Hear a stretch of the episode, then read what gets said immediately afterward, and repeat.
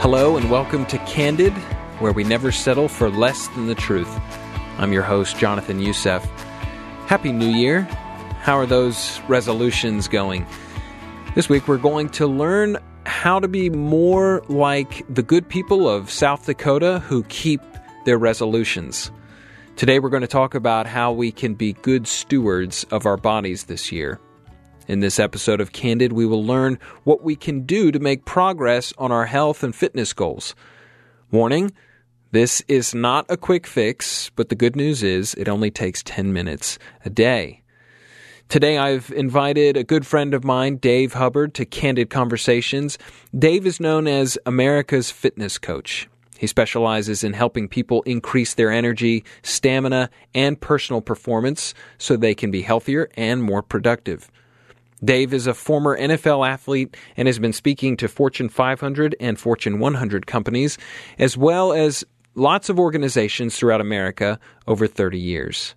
Dave has been featured many times on radio and television and is a published author. Oh, and he's also a pastor. Today, we hope to offer practical advice, but we'll also discuss the underlying spiritual principles at work. Now to the program. Dave, you have a tremendous background, a lot of experience. Uh, we're thinking about New Year's resolutions, changes in our lives, health, fitness, all these things. It's things that everybody tends to think about around this time of year. Paint us a little picture of who you are, your story, your background, and then we'll kind of delve in a little bit more on the sort of New Year's resolution ideas. Sure. Well, I'll, with that introduction, I'll lead you up to what I call my fitness crisis, which then propelled me into uh, the other thing that I do and have done for the last 30 years, which is all about health and fitness. I grew up in Napa, California. And uh, people always go, oh, you yeah. But I actually grew up in Napa at a time when grapes were not the main agricultural crop, believe right. it or not. It was plums and walnuts. And uh, all of that changed when I was in high school and literally changed everything. Became a bedroom community for the very wealthy out of San Francisco and then pretty soon the world. But I grew up on a, on a farm or on a ranch, a small ranch. And uh, we raised all of our own food, raised our own beef. And um, there were five of us kids. Uh, I grew up in the Christian Missionary Alliance Church. It was a great church. My parents were very much involved. Socially, that was our life. Mm. Uh, any, anytime the doors were open, we were there. My mom played the piano and the organ, and my dad was, you know, an elder and very much involved in, in everything with the church. And so the church was a, a big part of my life going forward. None of us had a way to have our college paid for, but all of us ended up with a full scholarship. For me, it ended up being athletic, and I ended up going to BYU, which is interesting as a Christian. But uh, back then, and even then, they were a school of about 30,000, and they were trying to climb the ladder in the NCAA. So it was a very much a diff- big difference between academic and athletic. Athletic, only I think less than 10% were Mormon across all the sports. Most of the coaches were not Mormon. So it wasn't any different than any other major college university in that sense, but academically, yes, it was. And uh, ultimately, there I figured out kind of why God wanted me there too, in that I ended up um, when I did go into the ministry full time doing a lot of um, seminars on Mormonism in the West Coast uh, because so many Mormons at that time were flooding into churches, and people didn't really know know what to do. They didn't really know what they believed. Right. Then, after uh, I had the opportunity to play professionally, I was drafted by the New Orleans Saints. Played with uh, Archie Manning, and um, Hank Stram was the coach. Uh, if you remember him, he died, he passed away a few years ago, but he was a Hall of Fame coach, and he was a great, great guy. And I didn't play long, and, and, and there's a long story to that. But I and I'm glad because I can move. I mean, I mean, ser- you know, seriously, I totally yeah, get that. Li- literally, yeah. those my age, I'm in my mid 60s, who played in that decade. Uh, if you played for seven and 10, 12 years, you, you can't, you, just can't move. Part of that was the AstroTurf decade, uh, and that was the bad, nasty old AstroTurf. The Astrodome. Yeah, and well, Superdome. And actually, yeah. the domes weren't too bad because they pad you could pad it up in right. the domes. Yeah. The sell job on the AstroTurf was how it's going to save you so much money. So the teams bid on it, And of course, it was a new idea. So they put it in. But what they didn't realize was in any area where, in Atlanta would have been the case because of the humidity, San Francisco, absolutely, because it was like right on the bay with right. Candlestick Park. Um, the padding that they put underneath, that plastic astroturf, rotted and mildewed within the, the, the season year. So now the expense has gone through the roof. You have to tear it all up and replace it again. So what they did after one or two times, I said, you know, we're not putting padding in anymore. That's literally what happened. And you were playing. You were literally playing on concrete with uh, on a, on a rug. But I survived that without any uh, serious injuries. Right after I uh, I stepped out and and I ended up going right into the ministry full time. So I was just starting as a youth pastor at that time, and um, I had always wanted to go parachuting. I was always very adventurous in that sense of trying new things and wanted to do it. And I say parachuting. Some people, hey, wait a minute, what, what is that? You know, because they're used to skydiving. Now, if you go, you do a tandem jump. Right. Yes. You're hooked to somebody else, and you're going out at fourteen thousand feet, and you're falling for a long way before the chute opens. Right. Back then, the first time you did it was a military style jump. It was a it was a static line jump. Right. Okay, where you go at a much lower altitude, and it opens. And up. you come right as you come out of the plane, it pulls the chute open, and uh, you're you're good to go.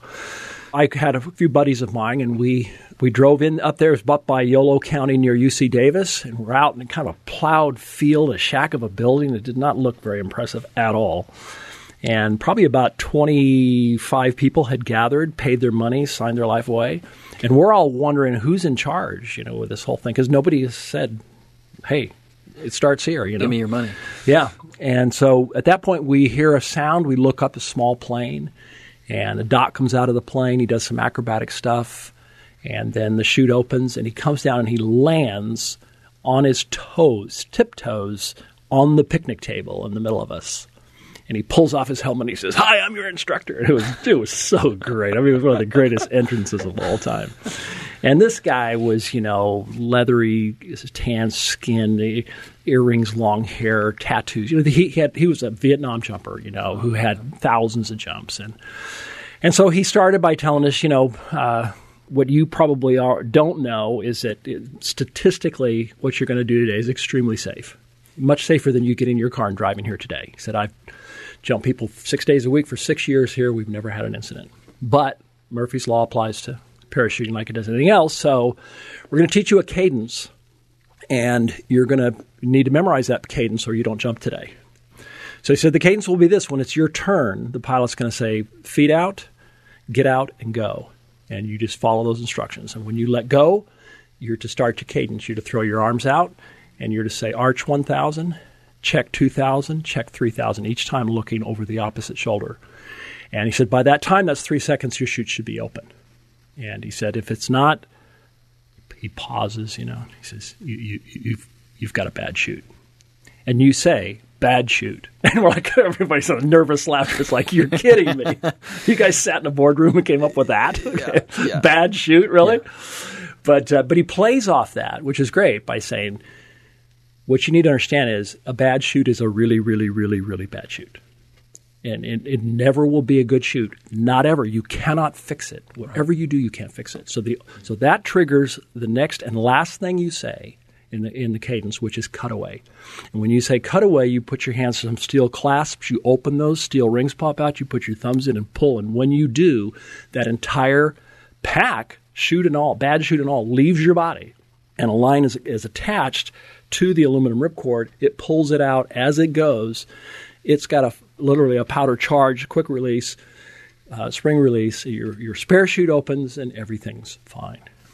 So we memorized that. We did uh, role play in a mock airplane. We took written tests, oral tests until literally for hours until he was convinced we all had it down. I was chosen to go first for some unknown reason. And so I pile in with about five other people into this literally a wreck of an airplane. I remember as we're going up, I'm going, I get it now. duct tape when, holding the wings when the on. pilot says go, you're, you're anxious to do so because I'm, I'm not convinced this thing can land. So you know, I'm up there. The pilot says uh, I'm sitting next to the door where there's no door, and and uh, I'm nervous at this point because I've told everybody my whole life I'm going to do this, and now it's a moment of truth, you know. And he says, feet out, and I put my feet out. Immediately they fly up and hit the side of the plane. You know, we're going 90 miles an hour. I fight my feet back down. He's looking. As soon as I get settled, he says, get out. And I get out, and at that moment, you know, only one foot sits on the, fits on the platform. It's about the size of a shoebox. The other one's dangling in space. Because of my height, I can feel the underside of the wing on my back hands on the struts. And right, right at that point, it hits me. It's like, Hubbard, you idiot. You know, what are you doing? And you start to back the other way, and you're just like, it's too late. And he says, go. And you just, you've practiced and you just let go. So I let go and threw my arms up, and arch 1000, check 2000, check 3000. And I had a bad chute. I had a bad chute. And, you know, they say that two things happen in a really shocking, mm. highly stressful situation. Mm. And I had both. Mm. One is what's called brain lock, where your your mind just seizes up on one thing. And I brain locked on bad chute. I said it about 150 times. You know, I just bad chute, bad chute, bad chute, bad chute. And you think, well, you know, that shouldn't be that big of a deal. You know, you should have a little time to collect yourself. Here's what they tell you, and I remember him going through it, but it, it doesn't connect because you don't feel any of it they said that there's no sensation of falling in parachuting. None. It's not like riding a roller coaster at Six Flags where your stomach's in your throat. It's all relative. You know, in a car, you're going 60 miles an hour, the gauge tells you you see things flying by you. Here, you're going almost the speed of the plane forward as you jump, and then you feel like you're floating. Here's the problem they only jump from 3,000 feet. My jump at 3,000 feet with that, had the chute opened, should have taken three and a half minutes. My entire jump took less than 30 seconds. Mm. So I'm just flying. I'm flying through the air at 125 miles an hour, and I don't sense that I am at all. Okay, no sensation of falling. The next thing that happens is, is, tunnel vision, which is literally kind of a mental, psychological kind of thing where you literally lose your peripheral vision. It begins to limit down to a very narrow area. That affected me as I was trying to, I thought I had the clasp, but I couldn't see. And do I really have the clasp? And I begin this process of stinking thinking. And it finally got around to doing what I should have done much earlier, and that was pray. And this was a very short prayer. Yeah. Okay, yeah, thirty no, seconds. No beginning, no end. it literally was God. God help. I knew I was in big trouble at that point, and I just cried out, "God help!" and and uh, I think I heard him say audibly, uh, "Pull!" And I just immediately I looked down, uh, grabbed that, and and pulled, and bam! I hit the ground. As soon as I pulled it, I hit the ground. And uh, as it turned out, I was only 200 feet off the ground when that released. Doing the math on that, I remember they said, you, you, I mean, there's literally milliseconds of any hesitation there. So I thought initially that I'd broken every bone in my body. I was passed out, and then when I came awake, and people are standing over me and saying things like, "Can I have his watch?" You know, those are my friends. ten dollars in his wallet. um, so there you go, and it ended up focus, it ended up centering on, on, on my back, mm. and um, so from a ministry standpoint, when I was recovering in the hospital and everything, mm. God gave me this great allegory mm. of that story to salvation. Mm. And so that's been for years now, 40 years now, the uh, probably the most requested uh, message that I would come in to give to share testimony slash the gospel mm. because it's very very memorable like any uh, good allegory. Mm. And the way that works is that when I'm sitting next to the door where there's no door in the plane. It's it's similar to birth, right? right? And uh, God says He doesn't say feet out first. Some, sometimes that happens, but yeah. uh, it's God who says, not the mother who determines. Right. Get out. Time to be born. Yeah. And so, exit the the plane, exit the womb, and you know at that point, going back to Adam and Eve, they they were born into they were created differently, but they were under this beautiful open canopy chute and landed, if you will in paradise. Right. Okay, and everything was perfect, and fellowship with God and intimacy with God and all the rest. But then God gave him a choice. You know, people say, "Why?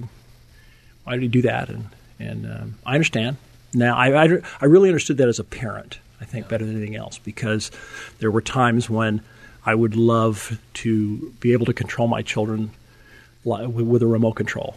I, I teach now, high school, Right. And, and I'd like to have a remote control on every one of the students, you know. But the only problem with that is, Mute. I mean, yeah, where I could say exactly, you have a mute button. It would say go to bed. It would say, you know, bring daddy a big glass of iced tea. It was, you know, the only problem with that is you'd have to have another series of buttons on there, like come sit in daddy's lap and tell him that you love him. Oh, that's special. So, but the, in, in the allegory, at the point that Adam and Eve sinned, every child born from that point forward is born with a bad chute. And it's a really, really, really bad chute. And it'll never be a good chute, ever. You cannot fix it. Unfortunately, so many people try to fix it. You can't fix it. The only thing you do is get rid of it. So now, the spare chute represents what? It represents Christ. God, because He loves us so much, gave us a second chance. But here's where it gets interesting because it gives us a second chance, but you know, you still have to pull, right? Yeah. And so, you know, I would tell people I, I've I've been to a, a you know funerals where someone I know lying in the casket, that open casket, never pulled. It's, and I almost picture them lying there in the casket with this perfectly good reserve chute, shiny handle. Why didn't you pull? You know, I came this close to to dying with a perfectly good chute mounted on my chest that I didn't I wouldn't wouldn't have pulled. And so, you know that that really is a, a great picture of the gospel. And uh, of course, when you pull, then God rescues your your, your life uh, from from hell and from from your sin, and everything goes forward from there.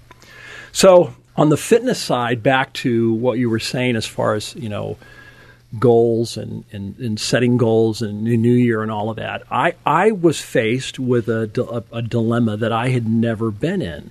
All of a sudden, you know, coming off of that, I was now horribly out of shape, and for the first time in my life, had to get fit. It's like, what does that mean? What does that even look like? You know, I was a three sport athlete all the way through, and there was never a time where you were not fit. Right. You just did what the coaches told you to do, and if you did that, well, then everything was fine, and you were all you were fit. And of course, that continued into the professional level where it's you know it's very intense, and, and I was in peak physical condition at the point that I jumped out of that plane. But now, not so much. Actually, what motivated me was um, in one of the NFL newsletters, the title article on the front page was the average lifespan of an ex NFL athlete is only 53 years of age. I don't know what that figure is now. Uh, it's, I think it's probably higher than that. But uh, and I said, I said that's that's me. I'm I'm that statistic unless I do something. Right. So the problem was that the things that I knew to do, that I would implement, or the things, quite honestly, that were popular at that time that kind of everybody else was doing, I couldn't do because of my back issue. So I had to come up with another way. So, long story short, I developed a, a system by which I could gain strength with intensity, build strength, which is the key, get my strength back, and do so without, but by leaving my back out of it. Yeah. And it was very successful. It happened over a period of like two to three years, and it was very successful. And um, I saw uh, it was like you've got to share this, you know, and and I was way ahead of the curve of what ultimately now has become very popular, and I believe is the best way to to get in, you know, and stay fit. So I began uh, really telling that story and demonstrating the exercises and that sort of thing, and and um, so pretty soon I was, you know, the marketing of that was ex-professional football player, and you know this happened, and come in and it's you know how to better manage your body, your most valuable asset, and you know those kinds of things. And so with companies and organizations, and so pretty soon here, you know, just local Greater Atlanta, and then Southeast, and then pretty soon all across the country, and that led to uh, a series of infomercials. And I was on QVC for a period. You know, those- there's some great stories there. Um, and in 2006, I received a pat- U.S. patent for uh, you know, for kind of what I had developed as far as that that, that was concerned. And and then today, what I do, I still do that. I still do the speaking and, and so on uh, with that, and uh, more so to kind of my age group now, kind of the baby boomer AARP group of our age who. Uh, because again, it's kind of how do you get and stay fit without beating up your body in the process, Right. and uh, and focusing on the key things that you want to focus on, which is uh, the core and balance and, and, and, overall strength and all, and all of the rest. Um, and then there was a ministry component of that actually called Fit for the Master's Use mm. that I did for two to three years. Probably gave presentations most all of the large churches here in the greater Atlanta area. That was before fitness kind of came into the church. Mm, you know what I mean? There was yeah, yeah I yeah. mean it was kind of after that, a year or two after that, churches were putting in, you know, workout facilities and tracks and gyms and you know all sorts of things. But up to that point, that was really not the case. And so, and that's a really interesting discussion. I mean, a deep dive, which I did mm.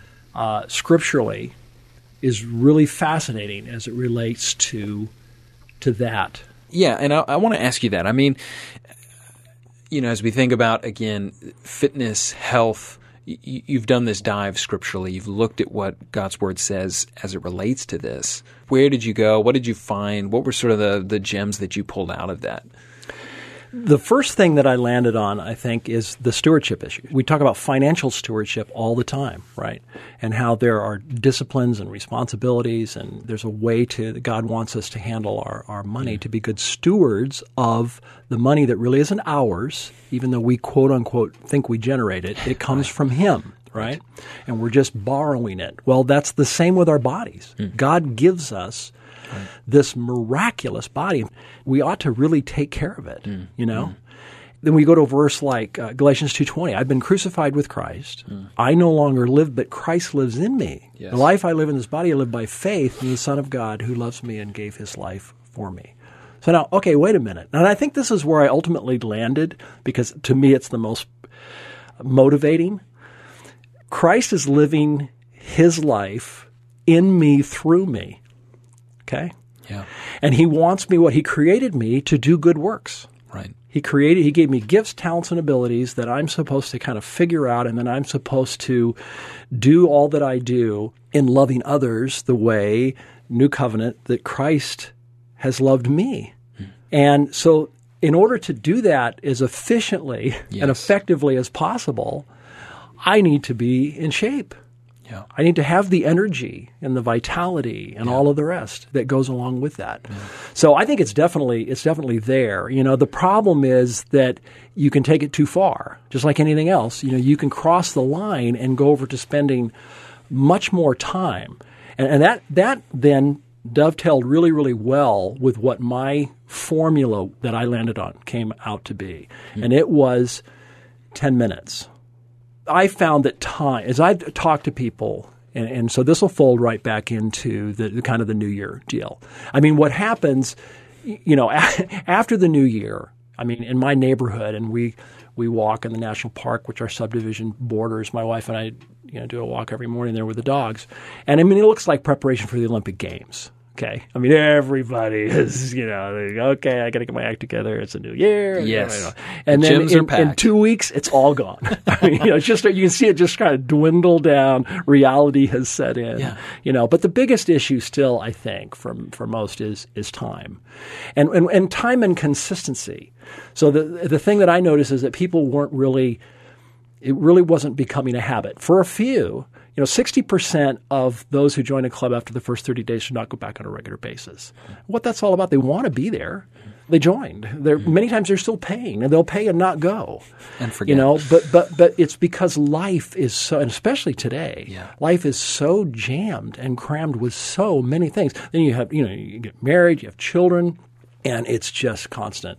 So here was my saying that I that I put together. It's far better to brush your teeth for two to three minutes a day than for 45 minutes two to three times a month. Okay? Same with fitness. Yeah. And you know, you laugh at that, but that's the way we treat it with fitness. I mean, there isn't a moment. So now we can talk about habit. There, there, I have never stood in front of the sink, looked in the mirror, and said, "You know what? I got a really busy, rushed morning. I'm not going to brush today. I'll just brush longer tomorrow." Mm. Never done that. I mindlessly take the brush, put on the toothpaste, and I'm brushing my teeth. Now, yeah. what what happened there? Why why is that?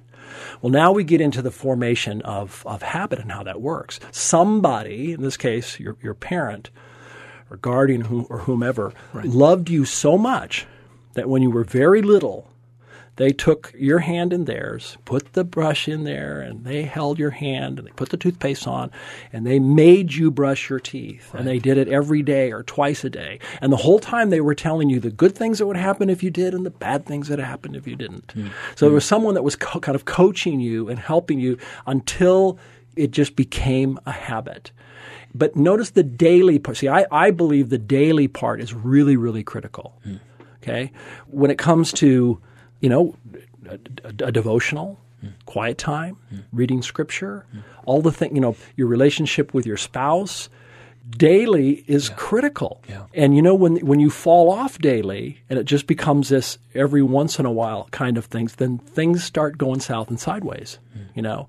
So I think it's critical that you identify here you know here are the five, six, ten things that are that are paramount for me being the best steward right. of my body, my life, my finances, my spiritual development, all the rest, and work that into a daily routine. Right. When we did our tests with people, and we'd say, Mary, we want you to work out for 10 minutes a day. Okay. And Bob, you do the kind of the more conventional thing, which is f- half an hour, 45 minutes, two to three times a week or maybe you're going to the gym, or maybe you're, you're, you're doing it at home. Well, what happens is, you know, the first week he gets his three workouts in. Second week, something changes with who's picking up Jeff at the at soccer, and you know this, that, and the other, and so he misses that day, and then and then he misses another day because life happens. Right. And so at the end of the month, invariably, she's worked out every day, thirty times every day, yeah. Yeah. and he's worked out 10, 15 times maybe. Yeah. And so, again, in long term, the daily piece of it is really, really critical. Now, to me, I make a distinction between exercise and a workout. Mm. Okay? Exercise is anything you do to just get your body moving. Right. And that's critically important. And here's the other problem with this is the times we live in. Okay? Going back uh, even 100 years, we wouldn't have, be having this discussion. No, we weren't sitting in chairs yeah. all day. Exactly right. Here's an amazing statistic. 240 years ago, the birth of this, this nation, 95% of the energy output of this country was from the human body. Mm. Today it's less than 1%. So elevators, escalators, golf carts, remote control fireplaces, remote control everything. Okay. We li- literally live at a time where you can just about do anything without having to move. That's depressing. Really, and I mean, you think, you think about it, that's where it's going. Yeah. I use when I do a, a seminar, I, I, use the garage door as an example. I'll do this with my high school kids. They have no connection to this whatsoever. I said, imagine when there was no remote garage door opener. So what I have to do is I have to go over, I have to manually pull, and they're heavy, pull the garage door up. Then I have to walk over, open the door, get in the car, back the car out, open the door, get out of the car, walk back, pull the heavy door back down, turn around, walk back, get in the car, and close the door. Yeah. I can do everything I just said by pushing two buttons. And so that's the same with so many of these of these other things. You go back to biblical times. Yeah. Oh my goodness! Yeah. We, tracking Paul's missionary journeys, distance. he walked like fifty thousand yeah. miles in three years. Okay, seriously, I'm sweating just thinking it's, about. Yeah. It. So I mean, yeah, you just didn't because of the of of what you had to do. And I, I tell the story of my father, how he, as an example of someone who who different era, who he naturally got it by virtue of how he was raised. Right. So my dad grew up on a 600 acre ranch in, in, in Auburn, California. I never was able to play sport because sports because he had to go home and, and, work the ranch. And but he was the hardest working man I ever knew in my mm. life. He never quote unquote exercised or worked out in his life. He didn't, he didn't understand the concept of that. It's like, why yeah. would you do that? Yeah. Okay, because he was just always doing something in physical and, and you know and whatever. Yeah. Uh, but he was always super, you know, really, really fit. One time I called. They both my mom and dad have gone on to be with the Lord probably 15 or so years ago. But I would call, and, and, and I, I was calling on this one occasion, and I talked to my mom for a while. I said, "Let me talk to dad," and I said, "What's going on?" He had put on about 10 pounds. Okay, and, and that really bothered him and he's 80, and he's in his early 80s now. Okay, he's put on 10 pounds, really bothering him. But he knew instinctively he had two choices. Okay, either one, cut back on mama's good cooking, That's not a good plan. Okay, trust me. or two, that he had lost muscle mass. He'd lost strength and he lost muscle mass. Hmm. And so there was an oak tree that had fallen on the property. He had a chainsaw, but he left it in the shop hmm. and he grabbed an axe and a handsaw. And he would go down and for 10 or 15 minutes, about all he could do, he would cut on that tree. And over a period of a couple months, not only did he lose the 10 pounds, but he lost another 10 pounds beside because he was getting his muscle yeah. mass back. And yeah. that's the key. I mean, muscle, one pound of fat burns about three calories a day. One pound of muscle burns 300 calories a day. So just do the math. Yeah. You know, if you you become a fat burning machine, uh, and this also applies to, to diet. Do, do, not get me wrong. I mean, nutrition is a really key piece to this. Mm. But as far as, again, the physical fitness aspect of maintaining our bodies has yeah. to do a lot with, uh, with strength. To tie it theologically, as we think about motivations, you've given us some scripture. I'm thinking even First Corinthians. You know, you you are not your own. Oh, you yeah. belong body and soul yeah. to you're the Lord's. Yeah. Body's temple of the Holy Spirit. Right, and and so what should Christians think? You know, it's January. I want fitness. What is my core motivation? It's so easy to go down the vanity path, and it could be easy to go down the just negligence path. Mm-hmm. What should be our that driving force that's feeding us? That's you know encouraging even the even the short sort of ten minutes a day model. Well, I think initially you you want to you want to be careful not to bite off more than you can chew. Uh, and one of the big things that I try to get across to people is it takes time. You didn't gain that 10 pounds or that 15 pounds or 20 pounds in a month. Right. It maybe took a year or two years. It becomes, it's, you know, once you're at a certain age and the chemistry begins to change in the body and so forth, the weight just starts, and it's very subtle, mm. very subtle. Mm.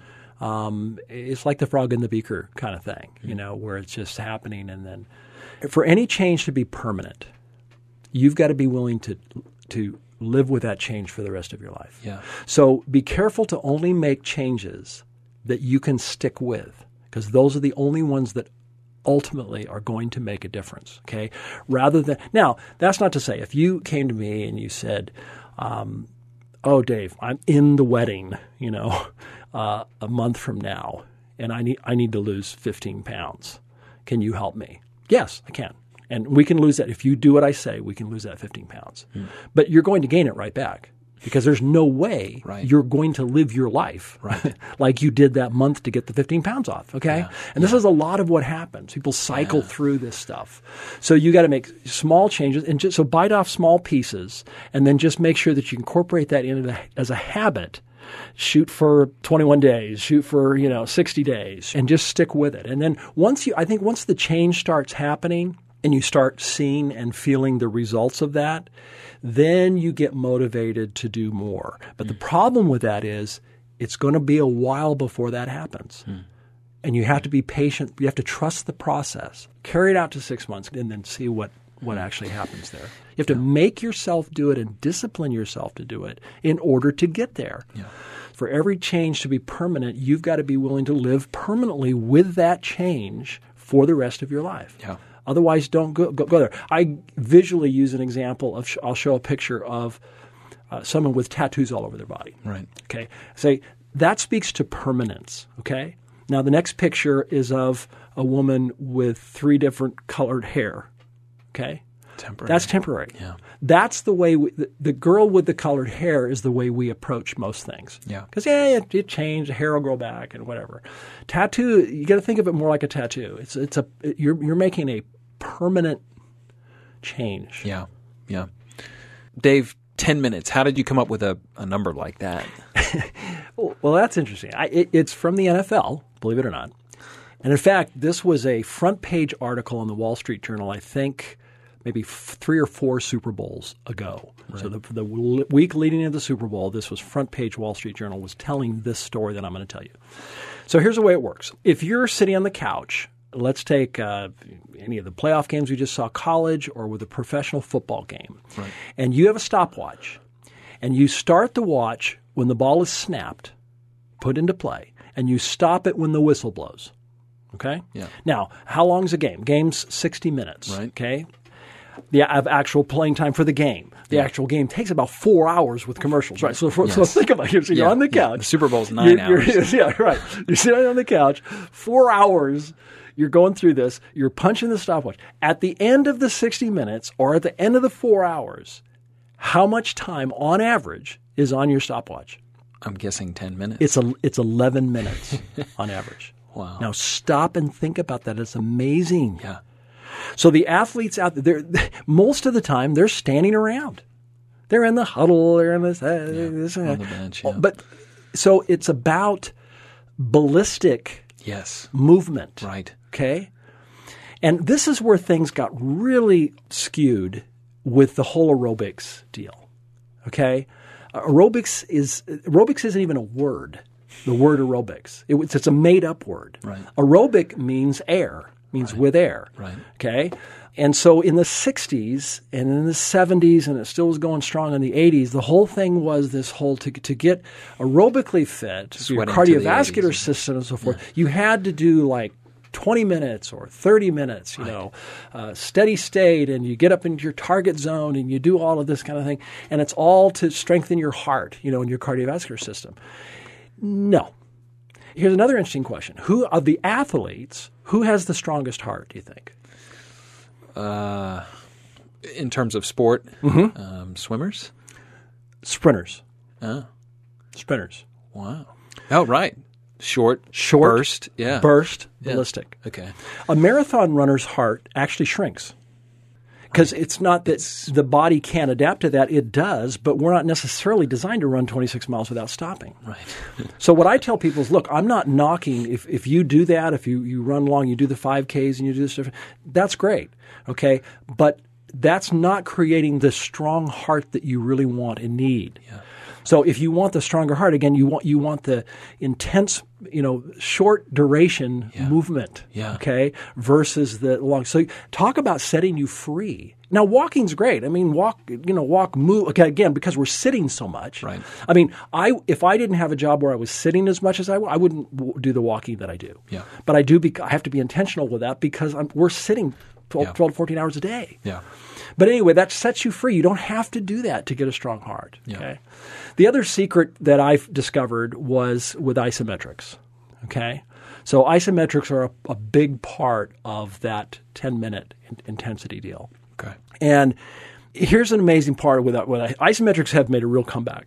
Okay, and and as well it should because it's a really really effective way to build strength in a very little time. Right. And the way that how, it got started was back in World War II, we, when the war ended, we had uh, men and women uh, in makeshift hospitals all over the world, okay, in, injured. Hmm. And so for the first time, they really started thinking about what, what we're going to have a lot of atrophy set in here with these people bedridden for this amount of time. What's going to happen in the body when that's the case Yeah. that we need to get on top of and, and so on. So uh, this, there was a Springfield study, in Springfield, Massachusetts, did a study to try to determine that. And what they did is they took frogs and they bound one of their legs, hmm. okay, so that it couldn't move. One leg can move, the other leg can't. And so over a period of several weeks, they let the frogs go. They'd kind of hop crooked, and they let them go. And then after the time, they did not expect to see what they saw. And what they saw was that the arm that was bound was four to five, six times stronger than the one that was not. They thought, well, it's bound up, it's, it will atrophy and whatever. No, because it, was doing isometrics constantly, Right. which is full force against an immovable object. Yeah. So it was trying to, in trying to get loose and fighting and thinking, I believe I can, I believe I can, and fighting, it was building tremendous strength. Wow. And kind of during that same time, there's a guy I can't remember his name, but he was I think in Germany. He was in a uh, he was thrown into prison. Shouldn't really have happened. Happened kind of during the war. And he did a lot of isometrics. Kept pulling on the bars. Literally, it's like every day he would pull on the bars, try to separate. And pretty soon he was able to pull them enough to get out. He escaped. And then he became one of those kind of circus strongmen guys, you know, who could bend steel and do all that stuff. It was all isometrics. And many people who um, uh, martial, who's a big martial arts, um, uh, the one going back, uh, what's his name? Oh, Bruce Lee. Bruce Lee. Yeah, Bruce Lee did almost nothing but isometrics in Right. terms of his workout, along with you know stretching and other things. So uh, it's an extremely effective way. And what you can do with isometrics is you can shortcut the process. So let's give an example with push-ups. Okay, so if you get down to do and, and you do 25 push-ups, the last five do you far more good than the first 20 you're doing the 20 to get you to the end where you can, you're maximizing. That's right. yeah. So if you get down to do the, the push up and you go down halfway and isometrically hold in that position for as long as you can, which is probably only going to be, it's similar to a plank, you know, except you're, uh, it- you know, it's good. Then when you're done with that, wait just a little bit and now do as many as you can of the repetitions you just shortcutted the process. Yeah. It's going to take, and, and you never need to do. This is the other. This would be the tip going forward. Okay, for the new year, single set to failure. Single set to failure. You do not need to do multiple sets ever. Yeah. Okay. That's The, mu- the muscle, the muscle doesn't know, the brain doesn't know Right. that you're doing. All, it, it's all, you've done all that you need to do if you go to failure. That last repetition, last two, cou- couple reps, they're, they'll be less than perfect at that point as far as form and technique. Yeah. Because you, you're, you're wobbling and you're crooked and all the rest. But when you're done, that's it. Now a little bit of rest and move on to your to your next step, to your next exercise. So, Dave, I have a final question for you, and it's been on my mind for a while. What is your New Year's resolution this year? 2020, Dave Hubbard. Well, interesting. My my New Year's resolution centers, are, are, uh, interestingly enough, around health and fitness in terms of kind of from a project standpoint, uh, what I'm going forward with. You know, we did. I just mentioned I did the infomercials and all, and that was years ago. And I came off. I kind of got burned out without that point. That you know, they're trying to hype everything, and, and I'm not a hype guy, especially when it comes to fitness. Right. Is it, and and so I went off and did some other things, did some entrepreneurial things, and and uh, some ministry things, and so on. But I had all this content. It was like, what do I do with this? Like a room, I open a door and there's just a room full of stuff, and it seemed sad to just leave it there because there's a lot of valuable stuff there. And so what I've done is been over the course of this this last year, kind of setting everything up, and we're really going to to launch after the after the first of the year with a, a website that's just Uh, has the it's just it's the informational and it's the exercise. So it, it would be my New Year's resolution would be to stay with it to produce the content that will hmm. support that subscription model. Hmm. All of these exercises can be done by anyone at anywhere and at any age. It doesn't require equipment or, or, or anything like that. And you just you learn and you grow, and it's also keeping you kind of up to date with the the latest science on health and fitness and all that sort of thing. So it's there's a it's it's not going to be easy to uh, stay on pace with that, but uh, that that will be that will be my goal for next year. Well, I mean, I think um, I think you you've definitely challenged me and and definitely our team in here. We're all about to do our push-ups as soon as we leave. I'm not leaving until you do. So. Point of failure. There will be much failure. Dave Hubbard, ten minutes a day. I think it's achievable. We can all sort of think on these things. Uh, we are not our own. We belong to Christ, body and soul. Dave Hubbard, thank you so much for being on Candid. You're very welcome. Nice to be here. Candid is a podcast from Leading the Way with Dr. Michael Youssef. If you liked today's episode, please share it with a friend, leave a review, and subscribe. Don't forget to connect with our social media pages on Instagram, Twitter, and Facebook. Visit ltw.org slash candid to connect with these pages and to share your questions with me. I'm your host, Jonathan Youssef. Thanks for listening.